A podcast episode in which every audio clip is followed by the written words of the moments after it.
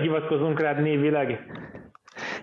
Itt van velünk, Mr. X vagy. Ezt én is meg akartam kérdezni, mert ugye az van, hogy Zsidivel ismerjük egymást már 1000 éve, de ugye mégsem túl professzionális egy kvázi rádió műsorban azt mondani, hogy szia Zsidi.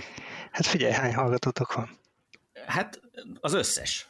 Jobb napokon több mint 1000, 1000. De hogy hívják de múltkor Tamásként mentél, nem? Nem tudom. Én sem emlékszem rá. Én múltkor Tamáshoz Tomasz tuti. De... Jó, de akkor Tamás legyen?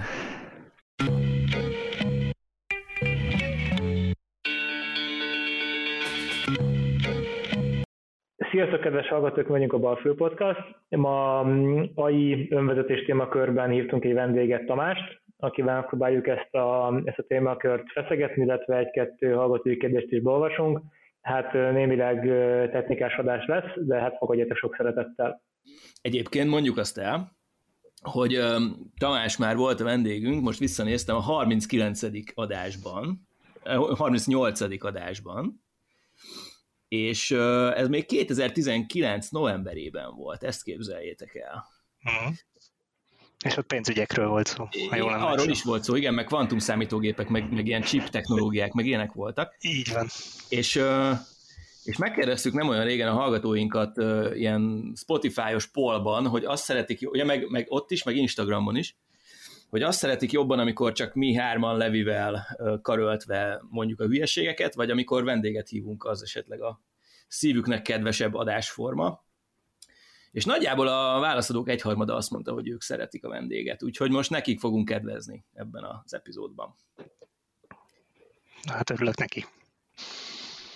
Na, oké, szóval akkor amit tudunk, hogy autóipari beszállítónál dolgozol, és ha én nem csal az emlékezetem, akkor olyasmit csinálsz, hogy vannak mindenféle szenzorok ezekben az autókban, amik ugye, nem tudom, ezek optikai szenzorok, vagy van esetleg más is, és akkor ezeknek a jeleit, ezeket valahogy így fel kell dolgozni. És akkor erre csináltok szoftveres neurális hálókat, ha én jól tudom, és azon dolgozol te, hogy ezeket célhardverre hogyan lehet lefordítani. Most hülyeséget mondtam, vagy nagyjából stimmelt? Nagyjából stimmel. Amikor még legutóbb beszélgettünk, akkor még ezen dolgoztam, azóta egy kicsit megváltozott a munkaköröm, de... Igen, hát vannak mindenféle szenzorok kocsiban, de mi leginkább képfeldolgozással foglalkozunk, tehát mi a kamerákkal foglalkozunk, kameraképeket dolgozunk fel, és most már nem azzal foglalkozom, hogy a neurális hálókat lefordítsuk célhardverre, hanem most már inkább ezeknek az integrációjával és igazából a körülötte lévő beágyazott szoftverrel. Na várj, ez mit jelent? Tehát, hogy onnan indulunk, hogy gondolom, egy autó az így a 360 fokos környezetét így figyeli akkor kamerákkal, és ezek bemennek valami központi rendszerbe, valahogy össze van kötve az autónak a mindenféle egyéb ilyen magasabb szintű szoftvereivel, tehát hogy gondolom egy külön rendszer van arra, ami, és most tényleg tök laikusként beszélek, úgyhogy javíts ki nyugodtan, hogy ami irányítja magát az autót, mit tudom én, gázt ad, fékez, mert azért így ne titkoljuk el, hogy ennek valahol így az önvezetéshez van valami köze, gondolom. Így van. És akkor, amit te integrációként említsz, ez gyakorlatilag arról szól, hogy ezek a különböző ilyen alrendszerek hogyan kommunikálnak egymással, vagy ez miről szól ez a sztori? Hát az amúgy viszonylag, tehát elég közel áll ahhoz, amit mondtál. Tehát ez leginkább úgy néz ki, hogy mindenféle szenzorból jönnek be információk, azok vagy valami klasszikus algoritmussal, vagy neurális hálóval feldolgozásra kerülnek, és akkor azt továbbítják, vagy továbbítódik egy magasabb szintre, vagy egy magasabb rétegbe, ahol meg ilyen döntések is akár születhetnek ezekből a szenzor jelekből. De az nem tipikus amúgy, hogy egy kimondott szenzor jeléből van döntés, hanem ezeket általában ilyen safety miatt azért nem csak egy tehát redundánsra ezeket nyomni. Így van. Tehát azért itt a safety-re azért helyeznek hangsúlyt, és ilyen magasabb funkciókat már több szenzornak a jele alapján szoktak megvalósítani. Na, ezzel a részével én már nem foglalkozom. Uh-huh. Tehát amivel én foglalkozom, az konkrétan tényleg a kameraképekre trénált vagy tanított neurális hálóknak az integrációja. Tehát én nem a neurális hálóknak az architektúrájával, architekturális felépítésével, vagy tanításával foglalkozom, azt megcsinálják mások. Uh-huh. Ezt a hálót utána lefordítják a célhardware-ra. Most korábban ezen a fordítón dolgoztunk, most már nem ezen dolgozunk, hanem már a lefordított hálót, ami célhardware-re le van fordítva, azt egy beállított szoftverkörnyezetbe kell rakni, és utána az úgy tud futni. Tehát mi tipikusan a hálóknak ilyen képeket kell előkészíteni, a hálóknak a kimenetét fel kell dolgozni utólag, és akkor utána az már egy olyan formátum, amit a következő komponenshez meg tud enni, és akkor az alapján még mást mondani a képről. Tehát mi tényleg csak amit a háló mond, mi azt továbbítjuk körülbelül.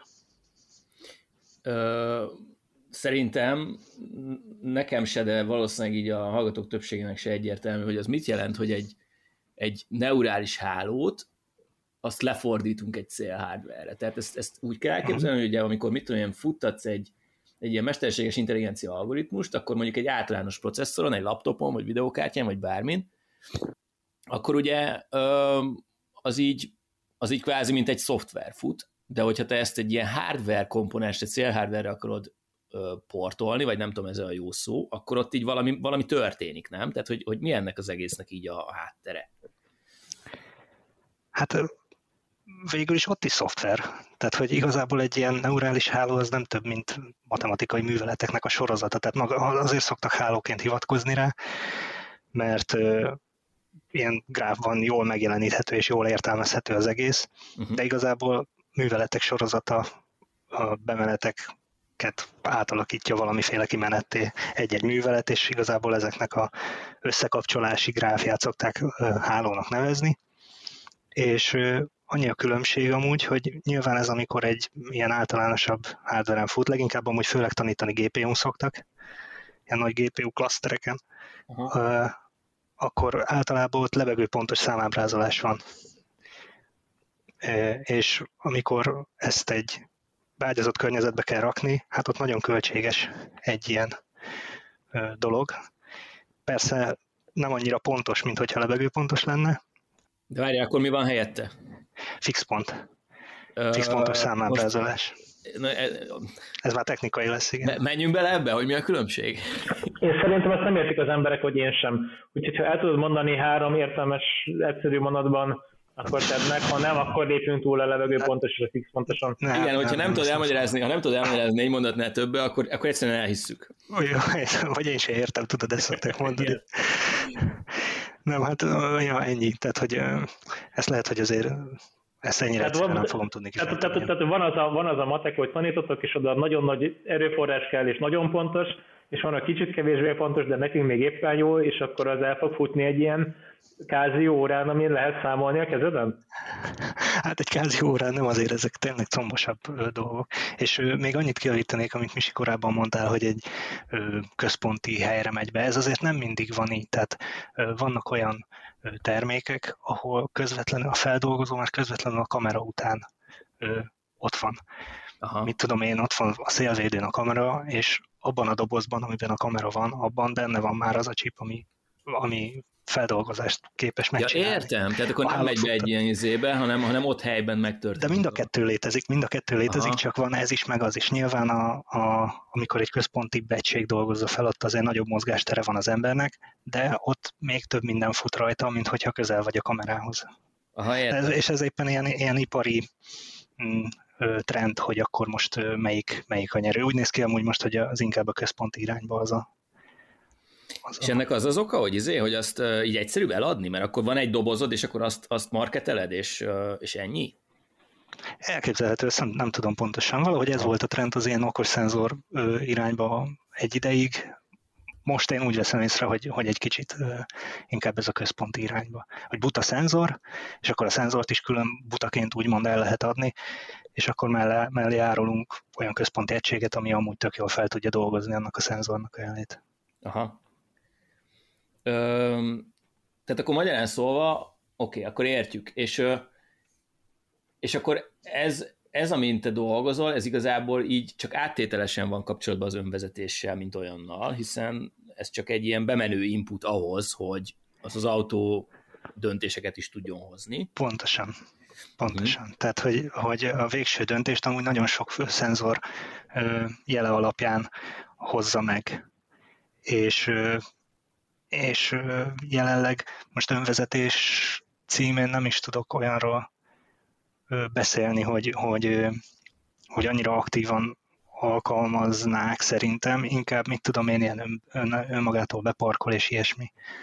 Én akartam kérdezni, hogy amikor ilyen rendszereket tanítotok, és betrénelitek valamilyen képeken, és utána elégszálltok, és így kicserülitek a kamerát, nem tudom, 400x600-asról a 720p-re, vagy másodosztásról, vagy bármi hasonló, vagy változik az optika színe, nem tudom, más a fénytörés, stb. Ezt mennyire el tudjátok lekezelni? Mindig újra kell majd mindent tanítani? Vagy havazik, vagy esik, vagy nem tudom, délen van, vagy éjszakon? Tehát mennyire univerzálisak ezek a videók? Mennyire sokat téved a Matida cél, amikor próbálja kitalálni, hogy nem tudom, szarvas jön szembe, vagy kartonpapír? Na, ez az, amire nekem sajnos annyira nagy rálátásom nincsen, de amennyit el tudok erről mondani, hogy én úgy tudom, hogy igenis van elég nagy hatása annak, hogy milyen, sőt az is, hogy áll a kamera. Tehát nem mindegy nyilván, hogy egy autóra hol van felszerelve az a kamera, és úgy milyen képek készülnek, és hogyha azt nem jól szerelik utána föl, vagy azt más autóra átrakod, akkor már nyilván nem lesz ugyanaz a teljesítménye egy ilyen hálónak, mert egyszerűen nem azokat a képeket látja, amit a betanítás során ilyen előfeltételed volt, úgymond, hogy látni fogja. Én pont ettől tartottam, hogy nem univerzális a megoldás. Tehát egy Scania teherautóra rárakod, és utána átrakod egy Mercedes teherautóra, vagy egy Fiat tipóra, vagy felokosítasz egy Trabantot, akkor egyszerűen ahány ilyen gép, tehát most vagy nagyon univerzális autók lesznek, hogy mindegyiken meg lesz adva, hogy nem tudom, 510 és 520 mm között a autó legelején ott lesz a kamera, meg a nem tudom, lidar, meg a ki tudja micsodák, vagy pedig egyszerűen építünk sok rendszert, mint a mobiltelefon töltők a 90-es meg a 2000-es években, és ahány telefon annyiféle rohadt töltő. És akkor a végén senki sem fogja karbantartani, tehát nekem van egy ilyen erős prekoncepcióm az önvezetésnek ezzel a részével kapcsolatosan, hogy ez mikor fog szabványosulni. Ez egy nagyon jó kérdés, mert amúgy vannak elég ilyen hajmeresztő dolgok is, amiket hallottam, hogy csinálják azt például, hogy YouTube-es kamera felvételeken tanítanak be hálókat, meg ilyesmi. Szóval nem tudom, ez se pontosan, meg nyilván ebben már bele lehet abba is menni, hogy akkor hogyan mérjük egy hálónak a jóságát, tehát milyen KPI-okat, milyen performance index, nem tudom, mi a franca ennek a indicator, bocsánat. Tehát, hogy mi alapján mondod azt, hogy egy háló jó vagy nem jó. És ez egy szerintem végtelenül mély. Na, de egyébként ez egy tök jó kérdés. Tehát én mondjuk laikusként azt gondolnám, hogy erre vannak ilyen standardizált teszteszközök, és akkor egy hálónak mondjuk azt meg tudod mondani, nem is feltétlenül azt a részét, hogy mennyit téved, hanem hogy egyáltalán a felismert képekben mondjuk mekkora a bizonytalanság. Mert ha jól tudom, akkor ez a képfelismerős dolog, ez úgy működik, hogy mondjuk mit tudom én, nem, tehát hogy az, hogy betrénelsz egy algoritmust arra, hogy meg tudja különböztetni a kutyát meg a cicát, az sose fogja azt mondani, hogy akkor a kutya 100%-os valószínűséggel kutya, hanem azt fogja mondani, hogy ez 90% hogy kutya, 10% cica.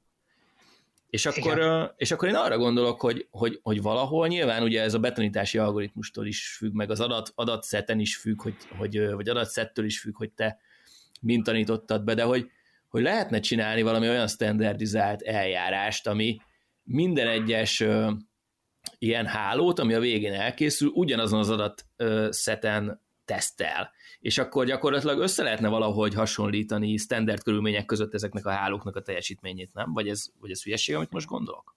Hát szerintem léteznek ilyen adatszetek.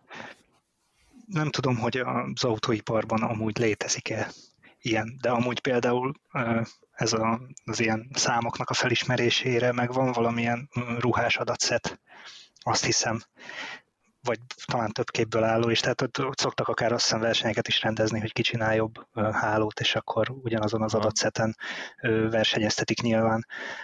De végfelhasználásban az a baj, hogy ezek a hálók nem teljesen használhatók, tehát főleg a önvezetésnél ezeket testre kell utána szabni, pontosan azok miatt, amit az előbb mondtam, hogy máshogy állhat a kamera, más lehet a felbontás, és ráadásul még az időjárás is bejön, sötét van, világos van, esik a hó, esik az eső, egy csomó ilyen koszos lesz a kamera például. Tényleg. És ez nagyon, nagyon befolyásolja az egészet amúgy. Azt körülbelül tudjuk, hogy mennyibe kerül most egy autót telerakni a hardverrel? Mert ahhoz, hogy autó guruljon, kell neki 4 kerékkel valami kaszni, beleraksz valami meghajtást, és akkor ezzel miért mondjuk, nem tudom, fogsz egy Ford T-modellt, azért az még eléggé lecsupaszított minimum value product volt. Most ahhoz, hogy valami önvezessen, ahhoz igazából hány kamera kell, vagy hány ilyen vas, vagy hány aktuátor? Ezt így meg tudod valahogy fogni, hogy ehhez a csomaghoz így, vagy mi, ha többfajta koncepció van, akkor hányfajta koncepció van? Mondjuk biztos ismered a piacon, hogy nem tudom, hogy csinálják Észak-Amerikában, hogy csinálják a koreaiak, hogy csinálja a Merci, hogy csinálja a Tesla, és csuta tudja, hogy még Waymo, meg fene tudja még mik vannak a piacon. Tehát milyen megközelítések vannak, ezekről tudsz egy picit mesélni, amit te érdekesnek tartasz? Hát az igazság, ennyire nem biztos, hogy ismerem a piacot. Szerintem itt igazából viszonylag egyedi megoldások vannak, tehát nem az van, hogy van egy ilyen standard, és mindenki ugyanannyi kamerával és ugyanúgy szereli fel az autókat. Jó, azért nyilván ezt nem lehet itt teljesen kijelenteni, hogy nincs egyfajta alap, amit így mindenki használ. Őszintén szólva nem nagyon, nem tudom például, hogy a Teslák hogy vannak szerelve. Tehát... És nem, erről sajnos tényleg nem tudok. Nem tudom, hogy van. Én azt nem akarok hülyeséget mondani, úgyhogy... Én azt akartam megkérdezni, és lehet, hogy ez is tök hülye kérdés, de hogy nagyon más, tehát egyáltalán az első kérdés, hogy amikor ezeknek a kameráknak az inputjait nézitek, akkor ti mozgóképet elemeztek, vagy egy csomó állóképet elemeztek X frekvenciával. Tehát, hogy mit tudom én, fél másodpercenként mintát vételezek, de igazából csak fotókat nézek meg, vagy annak is van jelentősége, hogy mozgás van a képen, és mondjuk be tudjátok azonosítani, hogy a nyugdíjas néni a banyatankkal kiment az autó elé, és akkor tudjátok, hogy az egy mozgó. Én amennyire jelenleg tudom, most mi állóképekkel foglalkozunk leginkább. Tehát konkrétan egy-egy frame-mel, de ez nem egy szabályszerűség, tehát itt lehet akár deltákkal is foglalkozni, frame-ek közötti deltákkal is. Én gondoltam, bedobom ezt a kérdést, ami teljesen ortogonális, de az AImotive ugrott be hirtelen, hogy ez egy magyar ilyen önvezetési rendszereket fejlesztő, talán szoftver, hardware, szoftvercég. Róluk így mit láttok ti a piacon? Örülünk nekik, szomorkodunk, de jó lenne, ha tőzsdén lenne, és bevásárolnál belőle? Hát az AImotive az valóban egy ilyen cég volt. De hát ezt felvásárolták, nem is olyan rég. Most nem is tudom, hirtelen, bocsánat, melyik cég. Egyébként, amíg gondolkozol, volt tettünk fel hallgatói kérdéseket, vagy hát érkeztek hallgatói kérdések, mert mi feltettük azt a kérdést, hogy jöjjenek hallgatói kérdések. Már nem jövök ki jól, mindegy, szóval értitek? Kérdeztek a hallgatók. És volt egy ilyen, hogy az AI-motívos fejlesztők vajon megkapták-e a részvényopcióikat, miután felvásárolta őket a Stellantis. Na, akkor a Stellantis. Így van, a Stellantis vásárolta, közben én is megtaláltam elnézést. Mit tudsz erről? Hát én nekem... Megykák is érdekelnek.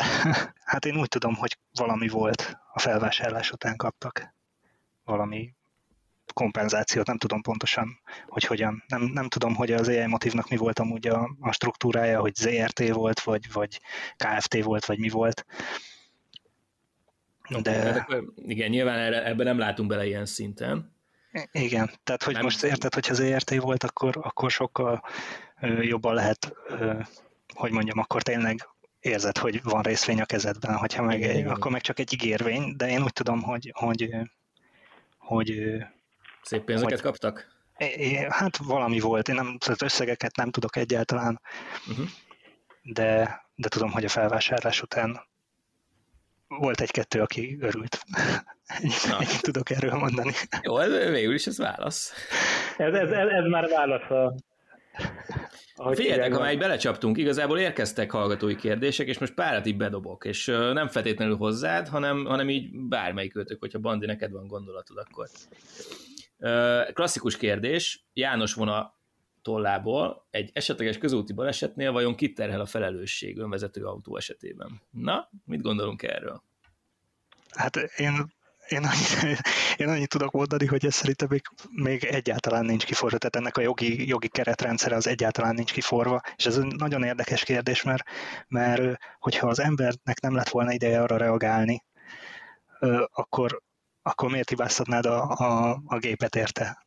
De simán érted, tehát hogyha olyan reakcióidő alatt kellett volna reagálni egy gépnek, mint hogy egy ember se tudott volna, akkor ez egy nagyon nehéz kérdés. Míg hogyha egy ember tudott volna reagálni rá bőven, na akkor ott én azt mondom, hogy... Igen, itt ugye az a baj, hogy ugye sose tudjuk az alternatívát. Tehát, hogyha az önvezető autó elütötte az oldáscsoportot, akkor soha nem fogod tudni teljes biztonsággal kijelenteni, hogy az ember nem ütötte volna el.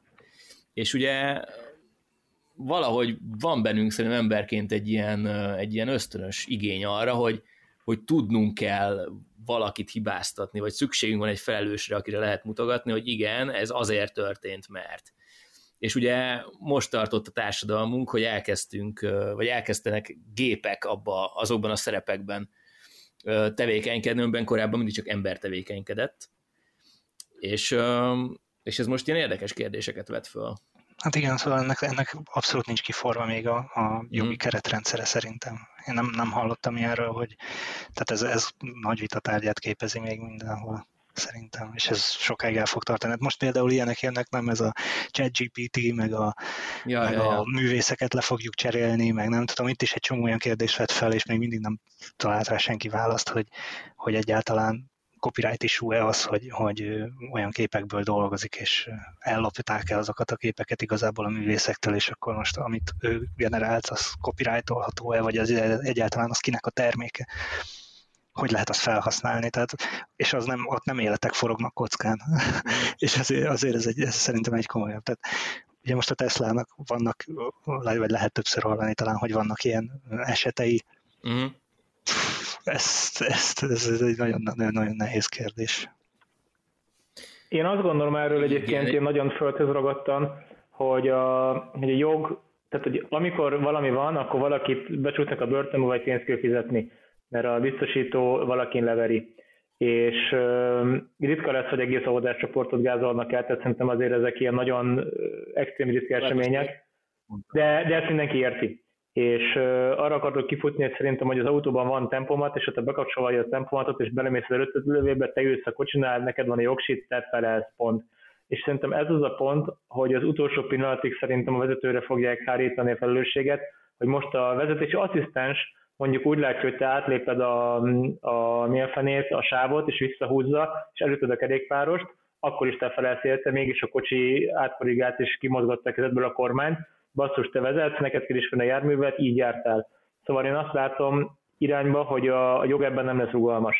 Szerintem itt egy nagyon durva megakadás lesz, hogy egészen sokáig eljutunk ezzel az önvezető technológiával oda, hogy zárt pályán, tesztrendszerben, autópályán itt-ott szuperül működik, ahogy szerintem a Teslákat el lehet engedni gyakorlatilag egy ilyen megyes autópályán, és nem csinálnak 5 kilométeren belül tömegkarambolt, mert tök jól működik, de az, hogy ezt a magasabb szintű önvezetést, ahol te mint utas, mint nem vezető veszel részt, ez szerintem egyelőre nem tud emiatt megvalósulni. Hát én tovább megyek, tehát hogy nem is csak az, hogy egyelőre, és nem feltétlenül csak a jogi dolgai miatt, hanem szerintem hát ez most lehet, hogy nagyon pessimista lesz, de szerintem ez kb. Sose lesz. Tehát amit mondtál, hogy zárt pályán, vagy bármi, az szerintem is egy abszolút teljesíthető cél, de egyszerűen annyi minden megzavarhatja a kamerákat, meg bármilyen más szenzort a városi környezetben. Hát csináltak ilyen tesztet, hogy stop táblára olyan matricát ragasztottak, ami nyilván emberi szem számára nem, de 1-2 pixel értékét megváltoztatta a kameránál, és egyszerűen már azt se tudta, hogy hol van. Tehát és nagyon, nagyon könnyen ki lehet úgymond játszani még. Hát persze aztán utána akkor mondhatjuk azt, hogy akkor csinálunk egy olyan adatszetet, amiben már ezek is benne vannak, és akkor már nem lehet átcseszni kamerát, csak azt nagyon lehet látni, vagy nagyon kell látni ebben, hogy ezek nagyon buta gépek igazából, hogy itt mindenki fél tőle, hogy itt átveszik az uralmat. Ez nagyon egy valamire be van tanítva, azt csinálja, és egy kicsit más lát, és hogyha nem tanítottad meg neki ezt a kicsit mást, akkor ott szétesik a dolog. Én autópályán tökre várom, hogy felállok a Budaörsnél, megnyomom a gombot, és a hátulülök, szundikálok, a kocsi megy, és Münchennél szépen lesorol, és megáll a parkolóban, amit önvezető autók parkolójának beállítják, és akkor 6 óra vezetés után így lekanyarodik, lelassít, megáll, és akkor pittyek, hogy ébredjél föl, és akkor tessék visszaadni a volánt. Én ezt tökre várom. Tehát én itt nagyon örülnék meg, ha kamionokat így például lehetne engedni este 10 és reggel 4 között, akkor nyugodtan düböröghetne át Európán az áru, mert mondjuk este 10 és hajnal 4 között relatív kevés emberre tudnak összeütközni, és így is, amikor elalszik a kamionsofőr, és belerongyol 20 tonnával valaki másba, akkor ott jelentős az anyagi kár. Az, hogy mondjuk stabilan mennének, nem tudom, 70-nel az autópályán, ott ezek a szétve szerelvények, az nekem mondjuk nem okozna ilyen lelki nyűgöt. Szóval én ezt várom ettől, hogy ezt el tudod Bakuban vagy Budapesten engedni a 5. kerületben, ahol éppen föltölték az aszfaltot, és 8 kerékpáros jön szembe a piros lámpán, és valaki futkocs, és legény búcsúsban, de kiszorod az útra, és nem tudom, ott vagy megáll, mert így érzi, hogy valami van, és akkor nem nagyon tud haladni, tehát vagy elengedni Kairóban a bazár mellett, az úgy azért eléggé kizárt, hogy ezt tudná reagálni, vagy Indiában. Jó, én annyit esetleg javítok ezen a izémen, hogy mondjuk az ilyen távol jövőben azért ezt nem annyira tartom elképzelhetetlennek, de ahhoz nagyon sok minden előfeltétel kell még, tehát nem tudunk egyszerűen csak az autó felszerelt szenzorokra hagyatkozni. Szerintem inkább okos infrastruktúra kéne ahhoz, hogy ez jól működő legyen. Ugye itt van ez a ChatGPT dolog. 10 évvel ezelőtt gondoltátok volna, hogy beírom egy textboxba a neten, hogy old meg a házi feladatomat, és megoldja. Tehát, hát hogy azért az a megoldás sikeressége az véleményes nekem, de faintos. Oké. De tehát, hogy érted? Ez annyira szó szerint skifinek tűnt, és 10 év azért nem volt olyan régen. Hát a Google Translate volt ugyanilyen szintű, hogy 2002-ben így, vagy 2004-ben ülsz bele másolsz egy szöveget, és így lefordítanak az angolra, magyarra, és értelmezhető, és utána még 5 évvel kínairól, vagy filippin nyelvről, franciára ugyanígy fordít. Szóval én akkor éreztem, hogy ilyen technikológiai ugrás, úristen, akart is meg lehet csinálni, mint hogy a ChatGPT-től kérdezel dolgokat, és egészen relevánsan válaszol. Tehát ez valid egyébként. Úgyhogy ez fog javulni. Az a kérdés, hogy az utolsó százalékokat, amiket ma akarsz ugrani, azok azt szerintem a legnehezebb megugrani. Tehát ott jön valószínűleg az a pont, hogy akkor beleöntöttünk mondjuk egyik $1 milliárd, és eljutottunk a 85%-ig, és most még bele kéne olcsani $18 milliárd, hogy eljussunk 98%-ig. Meg azért ez nem egy olyan érted, hogy ez egy, igazából ez egy fekete doboz. Tehát ez nem egy gondolkodó valami. Megadsz neki egy inputot, ő generál rá valamilyen outputot, és ennyi.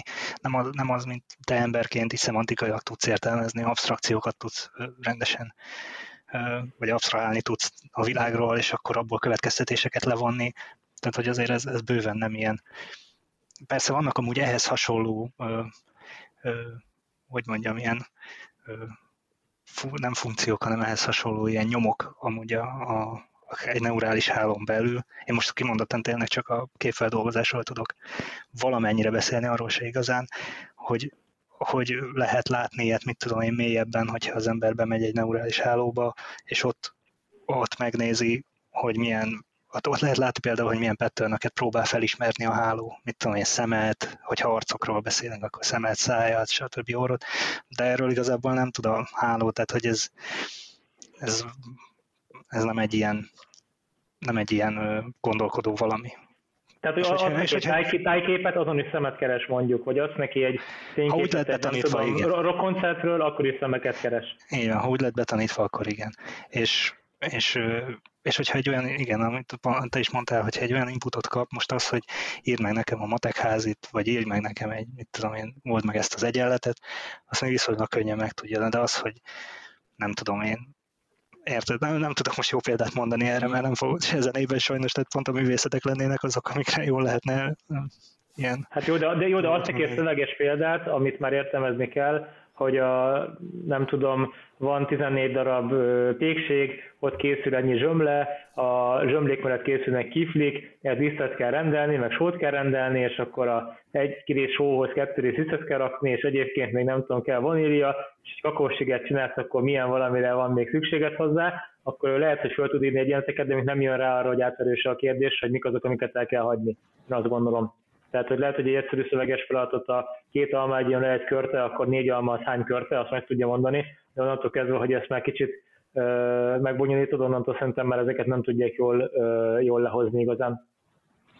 Hát jelenleg nem úgy néz ki, nem tudom, hogy ez hova fog fajulni. Itt igazából én úgy tudom, hogy az egésznek a legfontosabb része az nem is feltétlenül maga a háló, meg a hálónak az architektúrája, az is sokat hozzádob, de az adat az, ami a lényeg. És hogy egyszerűen az emberi találékonyságot nem tudják azzal überelni, hogy ha nem látod olyan adatot, amit éppen most kap, akkor arra nem tud reagálni, míg egy embernél azért ez nem így van. Tehát ott különböző tapasztalatokat egyszerűen tud alkalmazni az ember egy új helyzetben is.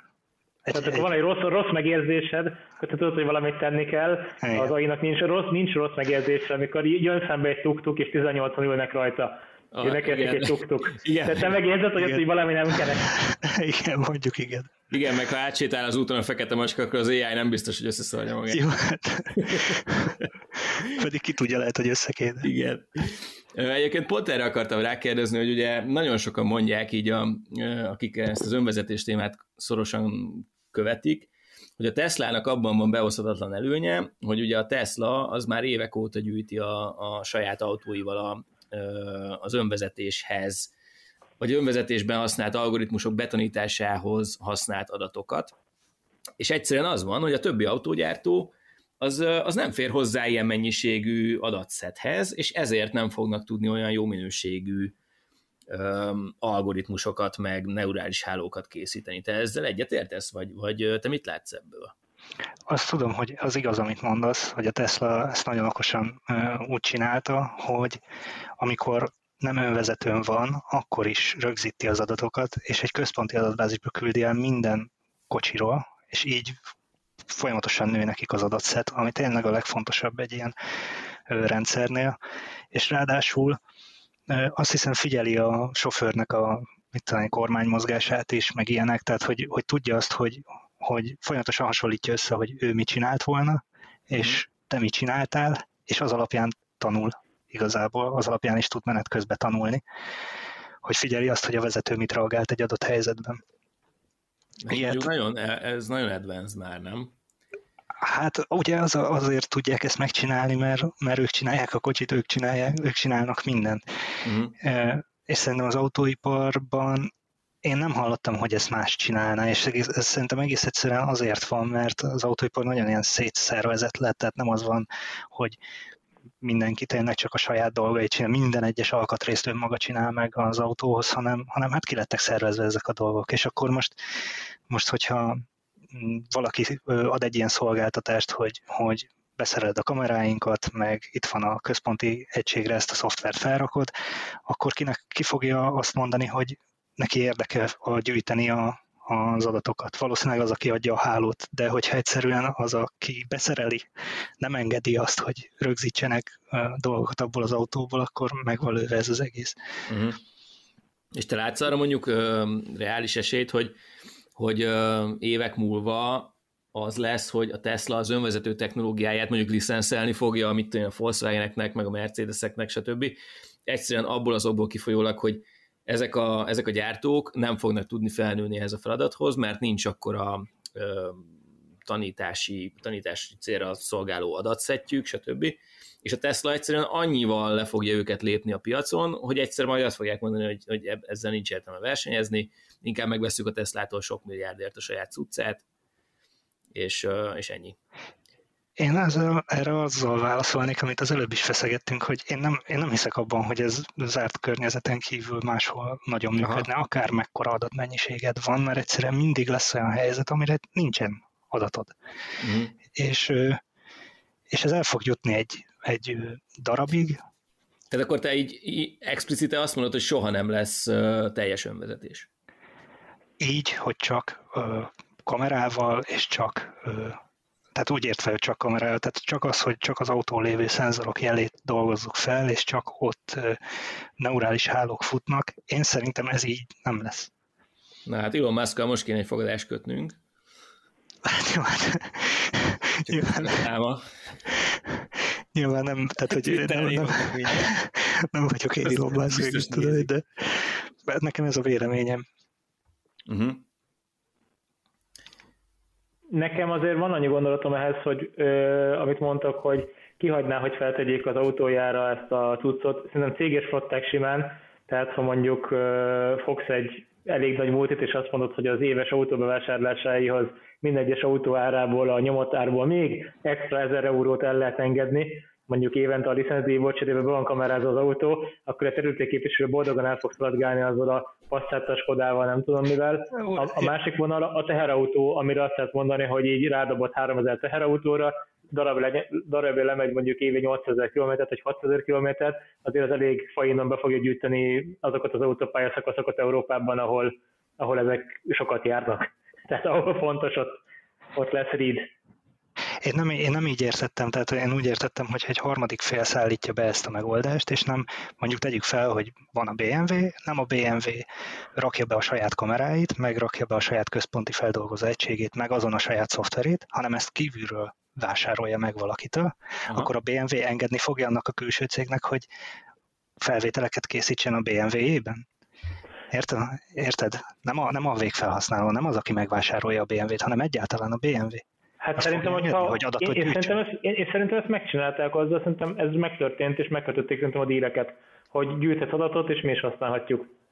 Én azt gondolom, hogy ezek a stratégiai partnerségek megkötöttek valahogy a Mercinek, mi az EQS, mi az az elektromos Merci? Van, hogy EQS, tudja, meg EQE, meg egyre több van. Igen, mindegy, hát az a full elektromos Merci, az emberek tudja a 3-as szintű önvezetést, és német pályán el is lehet engedni, tehát ott így valamit azért a németek varázsoltak az elmúlt időszakban, az úgy nem magától lett. Persze nem tudom, hogy mennyire csak neurális hálóalapú, és mennyire vannak mellette egyéb algoritmusok, és valószínűleg nem csak kameraképet néz. Tegyük hozzá. Tehát innentől, hogy bejátszik, hogy nem csak kamera, de ő magában szerintem nem baj az, hogyha van több szenzorod. A másik, egyébként itt szaladgálunk zsebeinkben mobiltelefonokkal, most már nekem 5G-s van, mert épp cseréltem sok év után telefont, most 10 év múlva már valószínűleg a lakosság nagy részének 5G-s telefonja lesz, onnantól meg megint nem egy nagy kaland azt mondani, hogy szaladgálsz, és pingered, és kapod a visszajelzést, hogy hol vannak az 5G-s pöttyök, és körülötted a térben látod, hogy hol vannak emberek, vagy hol vannak olyan sugárzók, amik valószínűleg ember, és nem kéne elütni.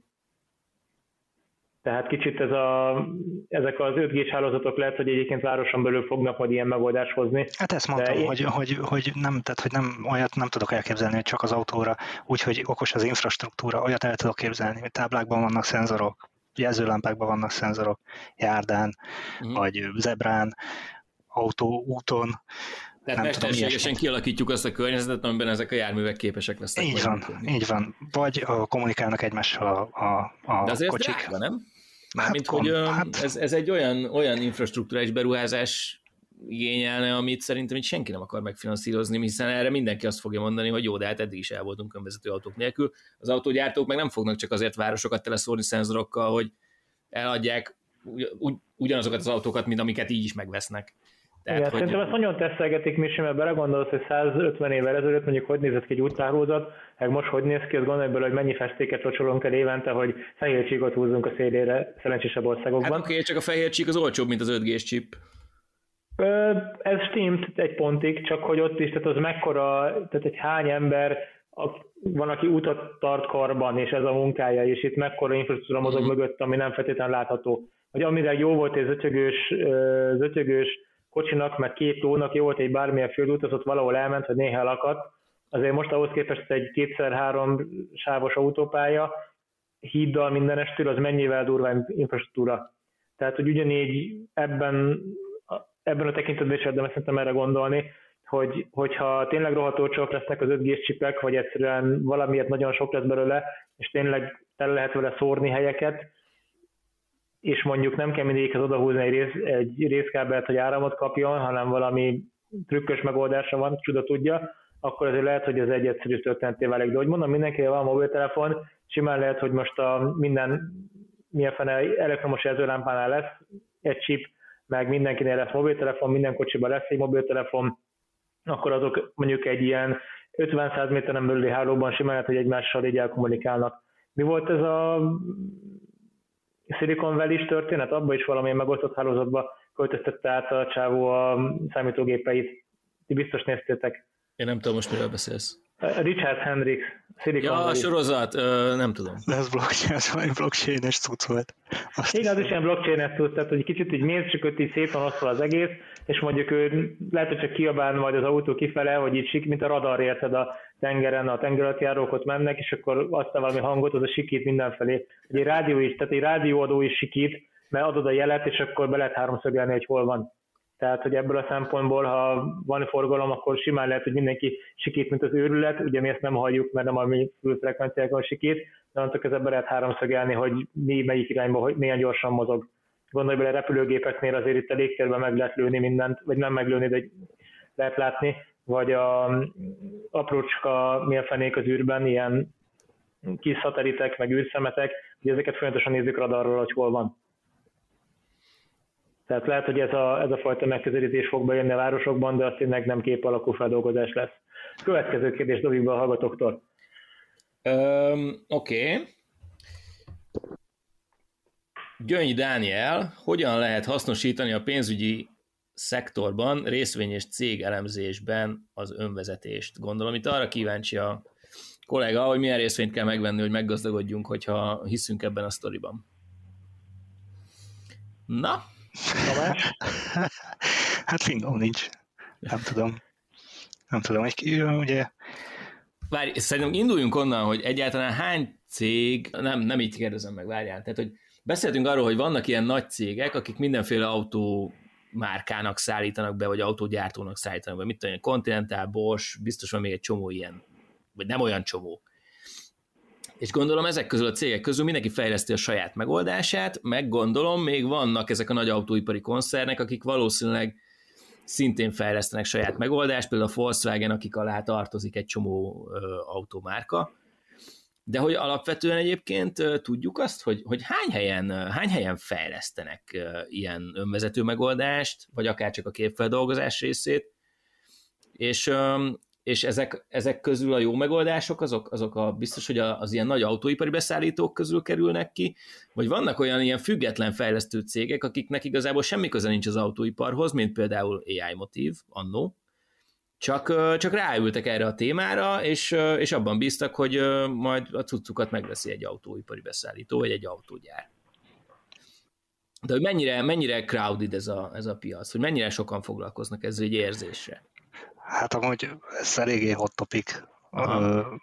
Most már lehet, hogy annyira nem is, mint mondjuk egy olyan 2 éve vagy 1 éve volt, de hát azért még mindig, és sokan vannak, sok szereplő van, vannak. Sok kicsi is van, meglepődik az ember, hogy... Ilyen startup jellegűek? Igen, sok olyan van, és viszont nagyok közül is talán van olyan, aki mondjuk nem annyira hisz benne, tehát az is ilyen néha...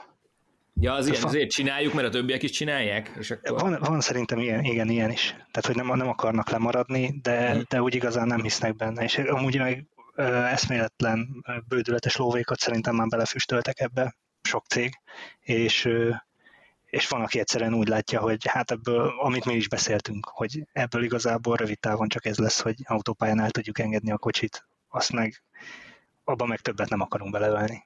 Uh-huh. Szóval így mindenre van szerintem kb. Példa ezen belül. Van olyan, aki ezt üzi még tovább, és azt mondja, hogy pozitíva, hogy igen, már pedig ez lesz a jövő, és ez igenis ki fogja forrni magát. Nagyon sok startup van, és mondom, vannak olyan nagyok is, akit az előbb mondtam, hogy egy kicsit inkább csak követni próbálják a dolgot, és nem annyira hisznek benne. Arra van tippünk itt a kérdéshez visszatérve, hogy ha most investálni kellene ilyenbe, akkor én biztosan megvizsgálnám azt, hogy szoftveres cégbe investálnék, vagy hardveresbe, tehát mondjuk olyan cégbe, amely a szenzorokat gyártja, vagy valami egyéb cuccokat. Azt sejtjük, hogy egy ilyen rendszernél a hardver és a szoftver között melyik azért cégesebb, melyiken mekkora marzs van, vagy mennyi lóvé van benne, vagy igazából itt ilyen egycentes apró szírszarok, lidarok, meg legfosabb kamerák, amik már nem tudom, a Nokia 3710-esbe is, hogyha kamerását vannak, azok lennek benne, 1 megapixelesek mennek, és azokon úgyse lehet nagyot akasztani, és a szoftver ebben a nagy know-how, mint egy Google ötlet, hogy úristen tudunk keresni, vagy pedig itt érdemes valamilyen irányból is közelíteni a dolgot, mit gondolsz erről, Tamás? Hát, hogyha jobban így, nem tudom, így meggondolom, nem is az, hogy meggondolom, hanem hát szerintem inkább a szoftveres részében van több pénz, de azért a hardveres részét, tehát attól függ, hogy hardware alatt mit értünk, most te szenzorokat említetted, azért a szenzoroknál is igen fontos, hogyha van egy jó szenzor, az rohadt sokat tud érni. Még hogyha azt a jót olcsón is meg tudod csinálni, akkor meg nyilván. De hogyha például csak a feldolgozókról beszélünk, és mondjuk célhardware-ről beszélünk, tehát konkrétan arról, ami feldolgozza a képet. Ott is van például nagyon sok startup. Na, most ezt nem válaszoltam meg nagyon jól szerintem, bocsánat. Nem baj. Ugye ez a feldolgozó, vagy mit a Raspberry Pi? Ugye már a PC? Nem, ez chip. SoC. System on chip. És annak van mondjuk egy olyan almodulja, ami kimondottan arra van tervezve, hogy egy ilyen neurális hálót feldolgozzon. Tehát simán lehet, hogy az NVIDIA előjön most egy olyan chippel, vagy az ARM, vagy valami. NVIDIA-nak van, ARM-nek van olyan IP-ja. Na jó, hát akkor valahol megválaszoltad a sztorit, tehát akkor ezeket azt tanácsoljuk a hallgatónknak, hogy akkor nézze meg a chipgyártókat, és mondjuk vegye elő a top 20 chipgyártót a világon, és akkor, vagy top 50-et, és keresen rá, hogy gyártanak-e autóipari chipet, mármint ilyen önvezetőset, mert akkor valószínűleg ez az a szegmens, a legnagyobbat lehet szakítani. Na ez az, hogy ezeket viszont nem csak önvezetésben szokták alkalmazni. Tehát például csinálják azt is, hogy tehát általában amikor tanítják a hálókat, azt tényleg az GPU-n szokták betanítani, mert oda kell egyszerűen az a számítási igény. De az rohadt sok energiát is fogyaszt. És vannak amúgy olyan AI megoldások, ami cloudban van, és mondjuk szerverrel kommunikál egy edge device, és nem az edge device-ban van benne a háló, nem ott fut helyben a háló. És ilyenkor egy csomó, úgy hívják, amikor már betanított hálón adsz neki egy képet, most beszéljünk konvolúciós neurális hálókról, adsz neki egy képet, azt már úgy hívják, hogy inference, tehát az már nem a tanítás folyamata, hanem az már rendesen, amikor használod úgymond a hálót. És nagyon sokszor például szerverekbe is raknak be cél hardvert, nem GPU meg CPU-n futtatják meg a hálót, mert sokkal energiahatékonyabb és sokkal gyorsabb, mint hogyha te mézén futtatnád meg, általános feldolgozón futtatnád meg. És szóval ezek a hardware feldolgozók, ezek nem feltétlenül kimondottan az edge device-okban ülnek benne, mint mondjuk egy kocsi esetén, amikor az előbb beszéltünk róla, hogy a kamerában rendesen konkrétan a kamera mögött egy dobozban vele kb. Ott ül feldolgozó. Azt is akár lehet edge-nek nevezni, amikor az autónak a központi egységében ül benne ez a feldolgozó, ahhoz képest, hogy egy szerveren ül ez a feldolgozó, de már nagyon sokszor mondom, szerveren is ül, és ezek nem csak önvezetésre használják, hanem egy csomó másra is. Egyébként honnan tudja a hardware, hogy egy bizonyos utasítássorozatot azt az adott cél hardware részen kell futtatni? Ezt nem a kódba érek be, nem is, hogy min fusson le? Hát, hogy igen, hát hogy... Ezért mondom, hogy a hardware nem tudja, a szoftver tudja. Aha, tehát, hogy van egy drivere annak a feldolgozónak, és kész. Aha. Kb. Így lehet ezt a legegyszerűbben elmondani. Értem. És akkor egy általános célú hardware-en, meg hogyha nincs olyan feldolgozó, akkor van egy ilyen fallback, hogy akkor futtatod a CPU-n, vagy mit tudom én. Van ilyenre is példa, van egy ilyen a neurális hálóknak, van egy ilyen általános leírása, ez a formátum neve, hogy ONNX, és ONNX, a konvolúció CNN-nek ez egy ilyen kb. Ilyen de facto standard ilyen, és van egy ilyen futtató környezet, aminek ez a neve, hogy ONNX Runtime, ONNX RT, és ez igazából lehet, ez olyan, mint egy EVM. Ezt akartam kérdezni. Igen, ez olyan, mint egy EVM. Hogyha te a backendjét úgymond egy célhardware-re implementálod, akkor ugyanúgy le tudja futtatni, csak a célhardveren gyorsabban, de amúgy CPU-n is tud futni, meg GPU-n is tud futtatni. Oké, most én beszorulok a kérdést a következő hallgatója előtt. Tamás, Miksi, ültetek-e már önvezető autóban, és milyen érzés volt, vagy kvázi önvezető, vagy hogy mondjam, tehát nekem még például kimaradt a Tesla. Én nem ültem, és jó érzés volt. De alapvetően egyébként olyan autóban ültem, aminek ilyen nagyon advanced vezetéstámogatási rendszerei voltak, és én megmondom őszintén, hogy nekem az a tapasztalatom, hogy ezt lehet jól is csinálni, meg lehet rosszul is csinálni. Tehát például mit tudom én, engem például a sávtartó automatika, amit akárcsak egy mit tudom én, egy sima Kia Ceed-be beletesznek, az nagyon sokszor olyan, hogy megijeszt.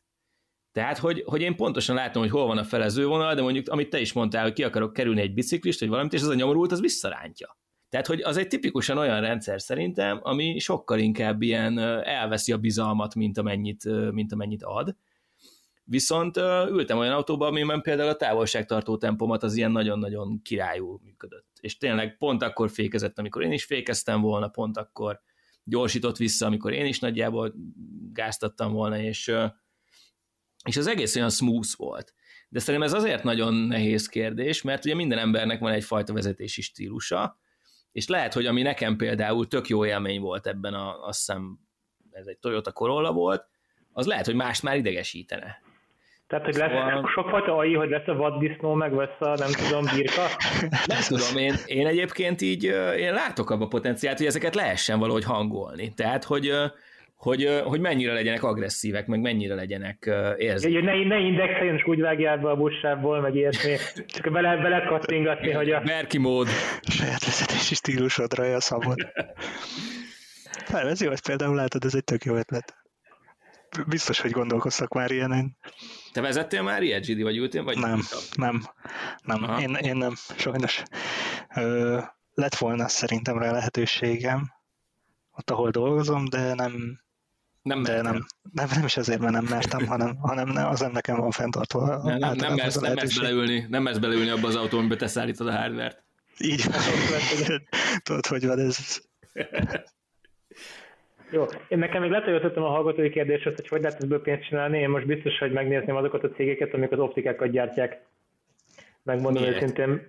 Azért, mert hogyha ilyen rohadt sok kamera kell egy autóba, vagy több kamera kell, akkor ahány kamera, annyi optika. És ugye régen eladtál, nem tudom, a világban évi 1 millió fényképezőgépet, most eladnak annyi fényképezőgépet, ahogy mobiltelefon, szor 4-6 optika, és hogyha még ezt megszorozzuk az autókban jövő kamerák számával, akkor lehet, hogy minden egyes eladott autóra még lesz 10 kamera mondjuk, tehát hogy ebben a piacban lehet, hogy látnék egy ilyen növekményt, hogy ott valami jó. Aztán lehet, hogy valami hulladék foslencséket fognak belerakni, és nem lehet rajta pénzt keresni, hanem csak valami ipari szemetet elárulnak oda, de minden esetre ez lehet, hogy egy ilyen Zeiss vagy bármi hasonlóan nagy múltú optikákat gyártó cég az erre elő fog állni valami innovatív megoldással a következő időszakban. Ez jó ötlet, és szerintem nem törekednek, vagy én legalábbis nem láttam azt, hogy törekednének arra, hogy hulladék legyen. Tehát inkább arra törekednek, hogy ez minőségibb legyen. Ezt akartam kérdezni, hogy ezek ilyen fröccsöntött plexilencsék, vagy kicsit komolyabb? Én amennyire látom, nem, ezek eléggé komolyak és eléggé jó minőségű kamerák. Viszont ezt meg akartam kérdezni, hogy te hogy látod, hogy ugye a Tesla például csak az optikai szenzorokra esküszik, de nagyon sok autógyártó például rak be lidart is. És hogy ez ilyen hitvita, vagy a nyerő dolog az majd a kettő kombinációja lesz, vagy te hogy látod ezt a kérdést? Ezt tudom egy kicsit visszavezetni, mint az, hogy a full elektromos autó. A Tesla ott is nagyon erősen kijelenti, hogy csak a tisztán elektromos autó a jövő megoldása. És én például abban se látom, hogy az lesz a jövő megoldása. Tehát azt szerintem az is egy óriási nagy környezeti terhet ró az emberiségre, hogyha csak elektromos autója lenne mindenkinek. És szerintem ugyanez igaz az önvezetésben is, hogy ezt szerintem nem lehet csak és kizárólag optikával megcsinálni, nem lehet csak és kizárólag kamerával. Mert amiről beszéltünk már, hogy olyan könnyen átverhető a kamera. Egy lidart azt szerintem azért így lehet, hogy nehezebb átverni, vagy nem tudom. Nem azt mondom, hogy lehetetlen azt is átverni, de, de amennyire én láttam ezeket a kamerákat, nagyon könnyű, vagy hát inkább a hálókat, inkább a feldolgozókat. Azt tudjuk, hogy arra van valamilyen aranyszabály, hogy hány kamerát kell legalább rátenni egy autóra, legyen értelme? Most ez így hülye hangzik, persze rátett egyet is, de hogy így van erre valami olyan kialakuló standard, hogy mi a tehát az, hogy ráteszel 100 kamerát, annak valószínűleg a 99-hez képest már nincsen hozadott értéke. Szóval egy autó, egy kamera helyett kettővel nézel, vagy hány irányt nézel, tehát ezekben kezd valami konszenzus kialakulni? Hogy így mik a best practice-ek? Ez nagyon változó igazából. Szerintem olyan nagyon alap lehet az hogy legyen mindenféle, minden irányba, mármint nem úgy, hogy nem folyamatosan véve, hanem előre-hátra, balra-jobbra. Uh-huh. Kisebb felbontású, előrenézőből nagy felbontású mindenféleképpen, és akkor esetleg van még egy hátranéző mondjuk.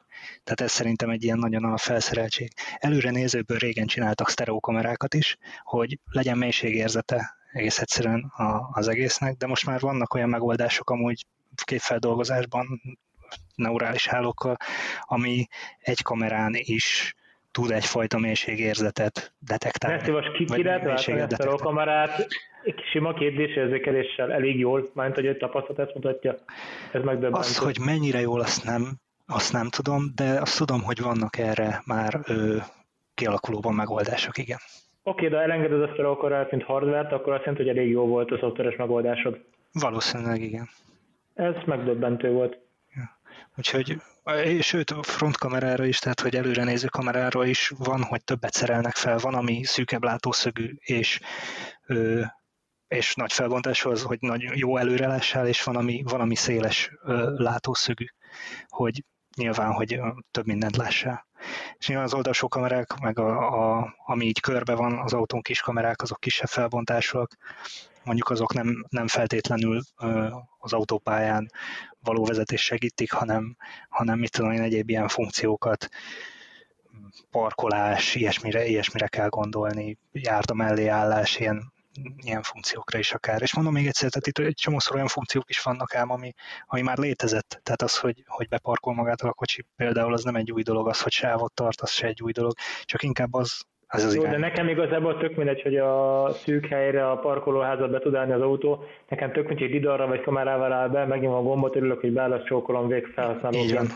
Így van. És akkor ráadásul mondom, amit még te is mondasz utána még, hogy a kameráknak a képeit feldolgozzák, vagy feldolgozzuk, utána még egyéb szenzorokra is támaszkodik a rendszer, tehát nem...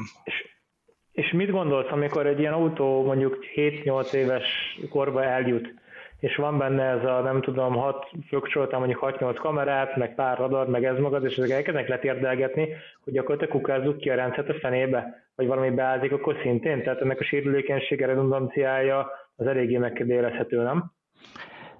Hát őszintén szólva erről nincsenek így infóim, hogy mi történik, meg hogyan öregednek, de abban biztos vagyok, hogy vannak olyan sztenderdek az iparban, hogy pontosan, amit mondtál, hogy azért valamennyire ezek ki tudják váltani egymást, és hogyha az egyik esetleg tönkre megy, akkor redundancia miatt mondjuk egy kicsit át tudja venni a másik a helyét.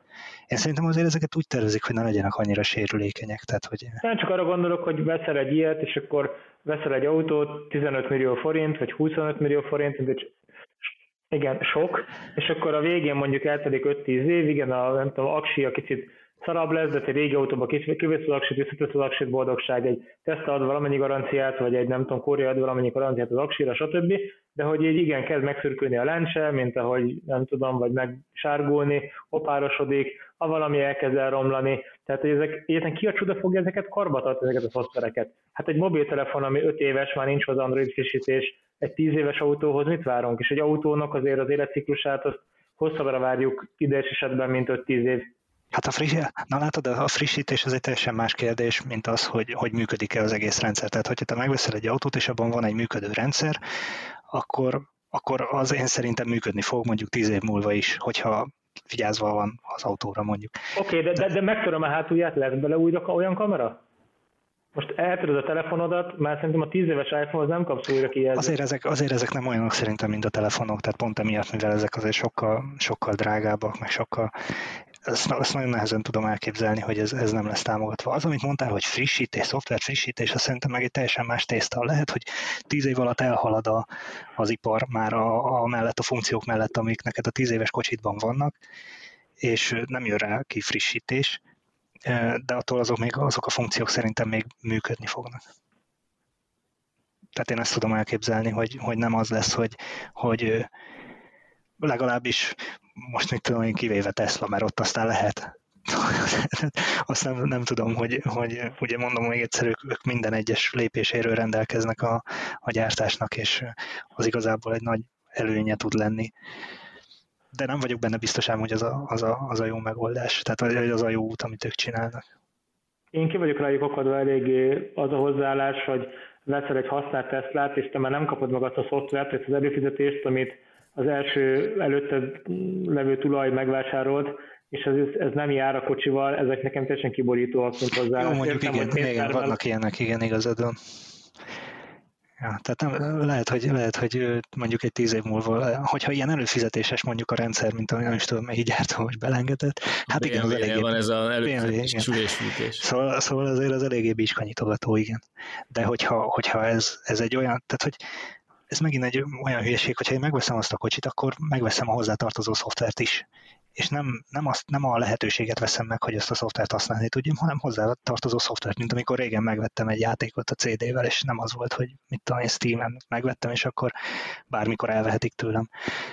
Én ott rendesen, tehát az tényleg kiakasztó. Ez kiakasztó, hogy így gondolkoznak erről. Ilyen szinten nincsen bebiztosítva az, hogy azok a funkciók elérhetők legyenek. Ebben igazad van. Hát arra megy a világ, hogy minden szolgáltatás lesz, nem? Tehát, hogy sajnos ez az előfizetési modell, ez terjedni fog. És, hát igen, ilyen szempontból igen, elég borús ez a dolog. Én a legnormálisabbnak azt tartanám, hogyha egyszer kifizettem valamit, akkor azt használhatom és kész. Lehet, hogy mondom egyszer, lehet, hogy frissíteni nem fogják, meg frissítés nem, de azt már hadd használhassam, amit megvettem. Hát igen, csak ugye arra megy a sztori, hogy nem lesz saját tulajdonod, hanem csak szolgáltatásokat fogsz tudni használni, és ez nem csak az autó. Igen, értem, csak akkor az autó se legyen a tulajdonom. Azt már, tehát ott már inkább el tudom. Igen, tudom, ez csak is ott már dolog, hogy egyre igen. Kevésbé az. Tehát ugye igen, a társadalmi megoldások. Csak ott már ezt inkább el tudom fogadni, mint amikor én megveszem az autót. Ja. Tudom, értem. Sok pénzért. Egyébként most belegondolom az önvezetésben, szerintem tökre vannak olyan helyek, ahol működik az önvezetés, hogyha közlekedésben gondolkozunk, és azt mondjuk, hogy robotpilóta, és elindítod Londonban a repcsit, megnyomod a gombot, és akkor csak lekezdeni New Yorkban, kis túlzással, mert ez téged visz, illetve hajózáson belül tök megdöbbentő, hogy ott valószínűleg azon kívül, hogy ki kell állni a kikötőben, meg nem kéne, nem tudom, keresztbe fordulni a Nélfenén Szuezi csatornán, a nagyvassal, de egyébként vitorlásokra, ilyen komolyabb vitorlásokra simán megvannak az automatikák, amik trimmelnek, kanyarodnak és mennek, tehát gyakorlatilag onnantól, hogy kiálltál a kikötőből, elindít a navigációt, az egészen jól a nagyvízen elkecmereg, hogy mondjuk ezt kiegészíted egy-kettő ilyen mérfenével, kamerás rendszerrel, hogy látja, hogy valami vagy radarra, hogy valami, nem tudom, 200 méteren belül van, de azon kívül akkor nyugodtan menjél, tehát ott ezek tök jól működő sztorik. Szóval ez egy érdekes dolog, hogy nem gondolunk bele, de kevésbé sűrűn lakott, vagy kevésbé változékony terekben, mint a víz vagy a légtér, ott ezeket tökre használjuk már elég régen, és nem kellett hozzá AI, hanem nem tudom, kitámasztod a mérfenét, a kormányt valami seprűnyéllel, a dízeles, nem tudom, kontinens szerint van, aztán hadd szóljon. Hát ja, de ezt mondom, például biztos vagyok benne, hogy sávtartáshoz se kellett. Tehát hogy az is már elég korán megjelent, szerintem ekkora hype még nem volt mondjuk az AI körül, és ott is klasszikus algoritmusokkal simán meg tudták szerintem igen, ezeket a dolgokat oldani. A repülésben létezik ez a rendszer, hogy T-CAS. Ez az, ami arra szolgál, és ez tényleg évtizedek óta van, hogy két repülő ne tudjon összeütközni. De ez egy sima rádiós sztori. Tehát sugároznak egymásnak, veszik egymás jelét, tudják, hogy hol van a másik, és amikor valaki úgy jön szembe, hogy ez veszélyes lenne, akkor minden lett világít, és csipog, és szól a pilóta. Na hát ezt mondta a Bandi is, hogyha itt tele lenne a légtér repülőkkel, akkor ez az baj lenne. Ez egy csipog, de éjjel nappal, és akkor... Ja. Na jó van, srácok, 1 óra 10 percnél járunk, szerintem lassan levezethetjük. Van, Bandi, neked van beléd szorult kérdés? Nekem mindig van, de először mondod, te beléd szorultat, illetve Tamás akar még valamit elmesélni, ami ő beléd szorult, és fontosnak tartja, és nem kérdeztük meg. Nekem nagyon ilyen nincsen. Nem tudom. Nem hinném. Egy részemről. Akkor így lassan engedjük Tamást, szerintem kell ez a C Call to Action-t csinálnunk, és akkor Tamás megkérjük, hogy nem tudom, ajánlja a podcastot másoknak. Tamás, te is hallgatod a Balfő Podcastot? Néha oda tévedek, igen. Nem, szerintem úgy kéne lezárnunk, hogy köszönjük szépen a mai figyelmet, hallgassátok a Balfő Podcastot bármelyik podcast platformon is, de hogyha értékelitek a műsort, annak nagyon-nagyon tudunk örülni. Mindenféle kommentet, észrevételt, stb. Azt Instagramon küldjetek nekünk, mert ott még megvan az accountunk. És ez minden, nem? De igen, ha valaki szeretne matricát, akkor inni Instát, írjon Instán, és hogyha nem tudom, tudunk, akkor küldünk, vagy valami hasonló, mert még van matricánk. Ja. Na, Tamásnak pedig nagyon szépen köszönjük, hogy ránk szánta az estéjét. Nagyon sok érdekes dologgal lettünk gazdagabbak. Úgyhogy ha nektek, kedves hallgatók, valami kérdésetek van még a témával kapcsolatban, akkor azt tegyétek fel, és el fogjuk juttatni a megfelelő csatornán a választ. Ez egy értelmetlen mondat volt. Oké, sziasztok! Csá! Sziasztok!